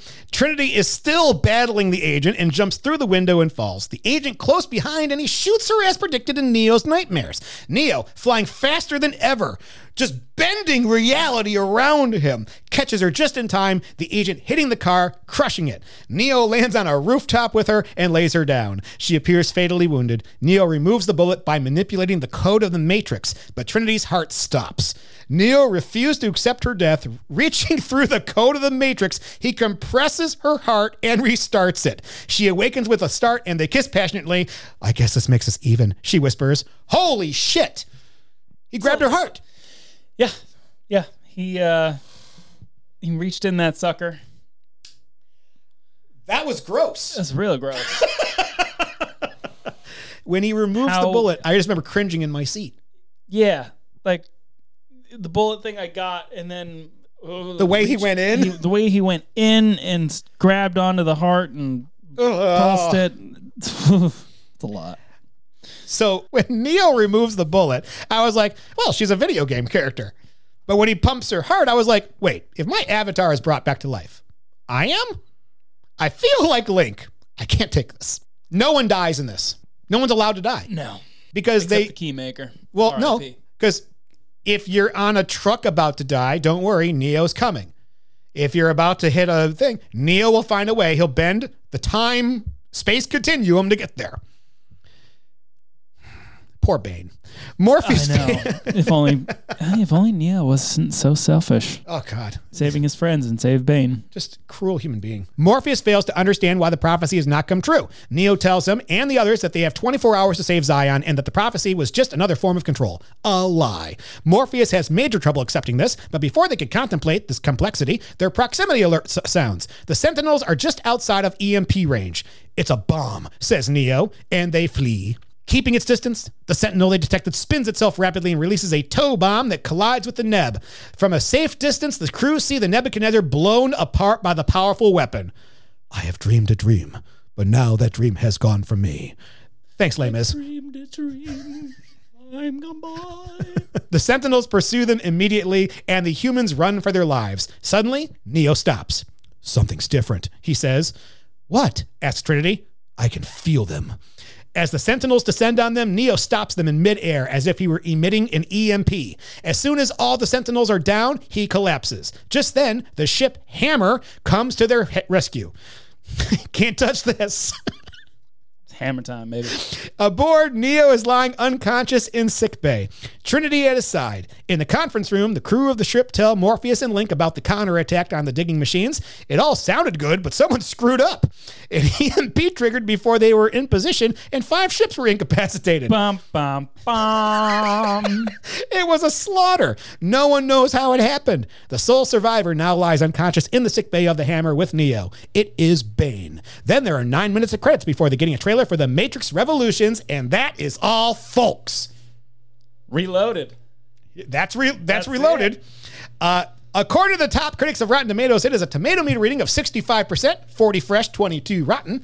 The critics on average gave this film a 6.2 out of 10, and the consensus says though its heady themes are a departure from its predecessor, The Matrix Reloaded is a worthy sequel packed with popcorn-friendly thrills. I think that is an extremely fair. It's Summary. a I'd say it's a very positive way of looking at it. Yes. Uh, but let's take a look at what those critics said about this one from the rotten side, because this is always fun.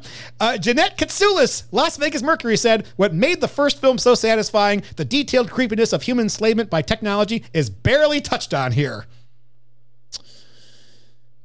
Yeah, kind of. I'd say. I'd say so. I think it's you know the the the. mm, I think it's just taken to another level with the architect being like, "This is the sixth version. We're getting really good at We're really good at killing you. restarting." Mark Savlov of the Austin Chronicle said, There's only so much Rubik's Cubism a film can handle, and Reloaded is a wash in sci fi and religious overtones that continually bog the, down the film's forward motion. if you take this movie as like a a pre third movie, Yeah. I mean, It's always weird to judge middle movies because you don't know where that middle's going to end, end to. yeah, and it's supposed to set up for the third. It's not a standalone like Right. sequel. Like this really is 1.5 to two. Yeah, you're right. or like the, a continuation or a, it's a giant setup. It's you, you've seen Idiocracy. Yes. Yeah, it's like uh, they took the Matrix and they decided to grow it by feeding it Gatorade or Bron- Brondo. Brondo. They, they give they gave the Matrix Brondo in this. Yeah. Brondo, the thirst quencher. Paul Bynes of the Sydney Morning Herald said, "Digital millions die in movies a lot now, but who gives a rat's? They're all just zeros and ones. Unless there's some visibly human traits, it's hard to care." I think that's a little brutal because I still care about everyone associated with this film. Well, let's I think. still Of, care about the story. I care. the about only people that characters. died in this really were Smiths and the keymaker. and the Keymaker, Yeah. but he was just a zero and one. Also, he wasn't a real person. Well, we also thought Carrie Ann Fisher or Carrie Ann Moss. Carrie Ann Fisher. I don't know why I keep saying that. Princess Carrie Princess Trinity. Ann- Princess Trinity. well, it- we start off with her death. Well, we don't. then it's no, avoided. we don't see her die. True. Well, we also didn't see the giant like wall of you know wind cars and debris from Neo. Now the audience score. They gave this a 3.7 out of 5 with 72% agreeing it's a 3 or higher. So the movie's over, Sam. Were you entertained? The question was I entertained? Yes. Yes. I enjoyed the shit out of this movie.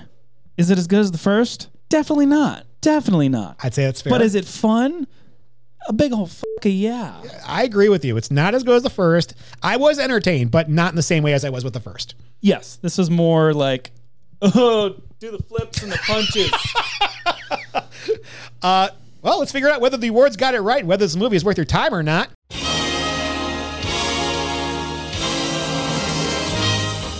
All right, at the Academy Awards, it got zero nominations. And at the Golden Globes, zero nominations. And Jesus, the Saturn Awards didn't even like this movie? Zero nominations. But don't worry, because the MTV and Movie Awards, they gave us something. Apparently, it was nominated for Best Fight, but it went down to Kill Bill Volume 1 The Bride versus Gogo Yubari, which I'm sorry is not the best fight in that movie. No. It's her versus the 88, the crazy 88. Do you think The Matrix should have won Keanu Reeves versus Hugo Weavings? The Agent Smiths? well, you know, in this kind of section, you got to wonder uh, if if a CGI fight counts. Because half that fight is just a video game. True. So now I will totally, I totally agree that the the Kill Bill, the, the best fight in that whole movie is with the 88, Yeah. which is it's weird that they, They have won- that they won that one for that fight. Right. Um, now let's see what the other ones have. Hugh Jackman versus Kelly Who that was that's a- Wolverine versus the, the, the chick, Death's Death. whatever her Yeah, whatever her name was. yeah, which is that was a mm, It was Wolverine versus Wolverine. That's all it was. rundown, whatever. Yeah. it's a cool fight. And bringing down whatever. the house. Queen Latifah versus Missy Pyle. That one should have won. For being real. no, I, I mean that's the thing. It's like half that fight was CGI, so it's Yeah. like, meh.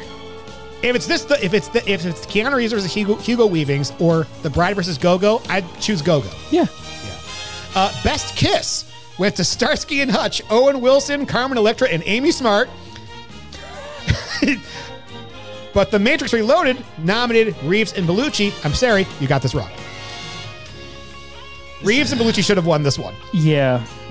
As, as funny as that threesome is. yeah. It should have been Bellucci. And uh, we got ourselves a Razzie Award here. Worst Director went to Martin Brest for the for Geely, but the Wachowskis were up for Reloaded. With the cat in the hat. Oh, Boat Trip and, And from Boat Justin Trip. to Kelly. And finally, the Stinkers Bad Movie Awards. This is another Gosh, I one. didn't even know about this. Yes, two nominations. Worst screenplay for a film grossing more than $100 million using Hollywood math went to The Cat in the Hat. I would say it's a worst movie.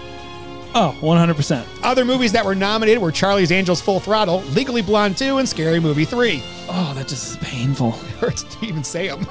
The fact that Reloaded is in this hurts my feelings. like, really? You couldn't have picked a worse movie than The Matrix Reloaded? I don't think. Oh, and it's Revolutions. It's both of them combined. Well, because, yeah, because they both came out in the same year. Uh, and Jeez. finally, worst sequel went to Bad Boys 2. Uh, just but they had disrespectful. nominated Reloaded and Revolutions for that also because, let's be honest, you're coming off of The Matrix. The Matrix. it's not going to live up to it. Okay, on to our next segment titled Top Three, Bottom Three. This is where we talk about the three things we want to highlight in this movie, and then we go over the three things that are bad, unforgivable, or downright travesties. Let's start with the top three. Do you want to go first or second? I'll go first. Okie dokie, go for it. What are your top three? Okay, my top three. Number three, I appreciate the Wachowski brothers going a little deeper, taking the risk, expanding th- the narrative and the world, um, and really going into programs and computers and life cycle. Yeah. Um, it's cold, it's bleak. That's software.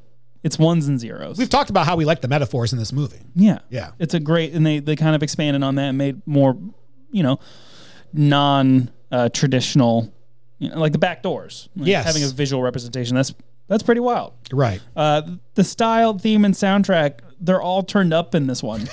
they really like, they're not as cheesy. Uh, you know, they upgraded the costumes, the soundtrack's bitching. It's a good time. They took the amps to 11. Exactly. Number one, the highway scene is so ridiculous. It's so fun. It's so entertaining. I mean, come on, Carrie Ann Moss on a Ducati. I- yes, please. It's it's pretty. It's so pretty. It's pretty. I'm on your like you're on the edge of your seat that entire time. Yeah. Uh, my number three, when Neo stops the Sentinels in the real world. I thought that shit was so. That was so cool. Uh, and my number two, the Merovingian scene, everything about this scene is perfect. Everything. And my number one is actually Harold Perrina. Link was a good addition to this franchise. We needed someone with a sense of humor, but also an everyman. yeah. This movie had, because remember, The Matrix didn't have one of those. Neo was it for the first 75%, and then after that went Neo. Mm-hmm. All right, let's move on to the bottom three. Okay, time to vent. Sam, go. How- I Where do you don't- start? the CGI, uh, the special effects, like they had a great budget. They had a, a, a budget to work with, but maybe it was just like new technologies and like going to places that haven't really been experimented with. But how does your CGI look worse than the movie before? right. Yeah. It's just, oof. even then. I think Revolutions looks a little bit better Parts of it do. parts yeah. of it do. Maybe they just like decided not. Well, but they were shot at the same time, so that's the problem. You know what it is? It's when it's when it's uh, stuff you see in the distance, it doesn't look bad. It's just when they go up close, and they try to go up close so much in this. Yeah, yeah. And there's, I guess, in the in Revolutions, there's like more going on. Yeah. not so much just like a single fight. it, Revolutions is definitely more big screen. Uh, Yeah, very much. Yeah. Uh, number two is the fight with Agent Smith is cool, but gets goofy. It's it looks bad. Um, like Joe brought up the whole bowling alley and crash. Like I'm just pulled out. It's just like this is awful.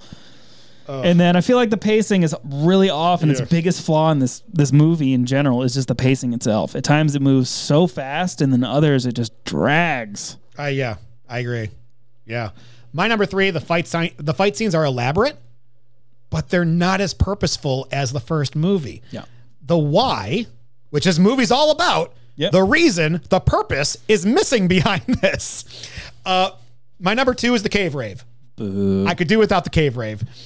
Uh, and my number one, the movie takes the simple idea of the first movie and then explodes a planet into a universe. Too much, too fast, and too soon in the franchise. It leaves nothing for the third film.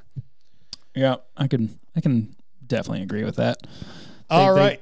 They just yeah they they took what they had as a a golden script and a golden movie, and we need to make a whole Lord of the Rings kind of uh world out of it in the next movie.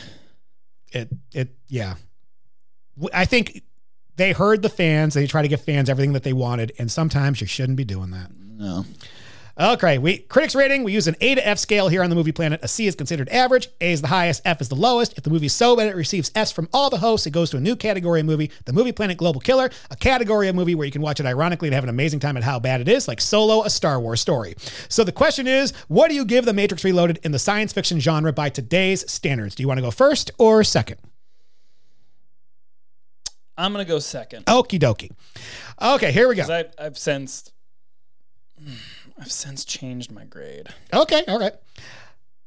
The Matrix was a simple yet unique concept for average audiences to latch onto. This movie takes the simple and makes it overly complicated. I understand why many people tuned out of The Matrix after this.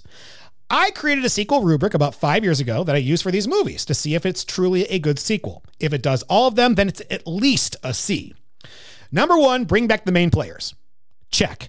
It does have to explain away Tank, but it does so elegantly and doesn't discredit the performance from before, nor linger on it being a missing element. Number two, change the circumstances so they are forced to do something different. Check. Look, they're still battling the machines, but now it's not about humans versus machines. The movie's about understanding our role in fate, whether we truly have choice or not. Number three, continue the narrative while introducing a new problem as well as exhibiting an internal issue amongst the group. This is a fail. Yes, the narrative continues, but the new problem comes from new characters not previously mentioned in the previous movies. Therefore, the relationship growth amongst the main players never actually gets the focus. Number four, make you care more about the characters than you did the first time. And because we never get the focus on the growth of these characters, we're left with people telling us a lot of exposition without a whole lot of connecting the audience to the characters. So as you can see, this is in, this is not a good sequel. I can't give it a C, but there are a lot of existential questions here that are asked. The problem is that the answer is nearly impossible to understand. One of the things that made the first movie so good was that you were experiencing the journey with Neo. Because of that, we cheered when Neo finally accepts that he's the one. The fight scenes all had a purpose because they were to show Neo's growth in understanding the rules of the Matrix and or his understanding of himself. This movie tries to give you the same POV from Link, but he's three degrees from Neo. It's not the same. It'd be like watching Iron Man and then watching the sequel, Avengers Infinity War. What the fuck? This is not an F and it's not a D either, but there are a lot of science fiction movies that are not as good as this one. The highest I can grade this is a C minus. It's just a smidgen below average. And I think if the Wachowskis had kept this story local to the Nebuchadnezzar group, they probably would have given us a product that may have been a B or B plus. Mo money, mo problems, C minus. Sam? I had previously put this movie at a B minus. Okay. um, rewatching it for the second time since nominating. Um, this movie is this movie is it does so many things so well, but like you said, the the the Wachowski brothers just got so far up their own ass in trying to build on a universe that is as household as Star Wars or Lord of the Rings or Pirates of the Caribbean they just they fall flat because they're trying to introduce so many new concepts and so much lore at once without really explaining anything. You're just expected to nod and say, "Okay." But the problem is it's not clear enough exactly what's going on and there's too many twists and turns of faith purpose design and then you throw in you know computer and os architecture of you know just how bleak and how you know delete it rewrite it you've you've this is the sixth version yet there's a million versions of you and a vis- million possibilities of you doesn't really make sense and then how how the f- does the architect have anything to do with Zion itself? You're a program. You're not out in the real world. So, like, I, I, I appreciate, I appreciate them expanding on the lore, but it just doesn't work, and that's its biggest fault because it has the thrills, it has the fights, it has the action, it has the characters, it's got the theme, it's got you know just the overall vibe, but when I watched this movie twice in one month, the second time was really like, I'd really rather be watching something else right now. If I come back to this in a year, then yeah, I, it's, you know, I haven't watched it and it's fresh again. Like I forgot some things. But yeah, I can't give this movie a B plus. So I think in all fairness, it is a C plus. It's- Okay. It's, super enjoyable. I still recommend this movie. I don't not recommend it. If you haven't watched the Matrix trilogy, do it. you should. You should. yeah. But this was uh this is what we got. It was a long fall from one of the best science fiction movies we've ever had. Yeah. This puts The Matrix at a 6 out of 12, and it's not making the Pantheon. Sorry, Lost World. You stay another day. Because Lost World was a C also average, but it was a 6.667, not a straight six. Okay. So The Lost World stays. And it's gonna stay for gonna stay for the next one. Probably going to stay after Revolution, still. unless there's a surprise grade. Oh Uh, but yeah, so the Pantheon remains unchanged. Matrix is still at the top. Lost World is still number seven. Uh, but let's get our critics' hats off. Now we're just fans. Do you love this movie, like this movie, or none of the above? I like this movie. I don't love it. I like this movie. Strangely, though, I love Revolutions. And I'll And get we'll into that when we we'll get, there. We'll get into that. We'll get into that when we get into that. Uh, yeah, I really, really like this movie. But that's it. I really, really like this movie. It's fun. It has plenty of action and thrills. Uh, it, you know, it's a, it's a, like the, one of the reviewers said, it's a great popcorn movie. yeah. Like, put it on. You're gonna have a good time. It definitely has its faults, but it's extremely enjoyable nonetheless. I- and just wait till you get to the neep, nipple tweaking in the next one. oh my gosh, that's in the top three right there. I I have not. I don't think I've graded Revolutions yet. I gotta watch that, but I don't. s- I, for some reason, I just feel I feel like I'm in a D range with this one. Critically, yeah, oh yeah, easy. I'm, I'm in Yeah. a D range with But as Revolutions, far as like a fan, but I love it. yeah, yeah, you do. this might be another weekend at Bernie's for me, where I go, Yeah, it it's a shit very movie, well. but I can't get enough of it. Exactly.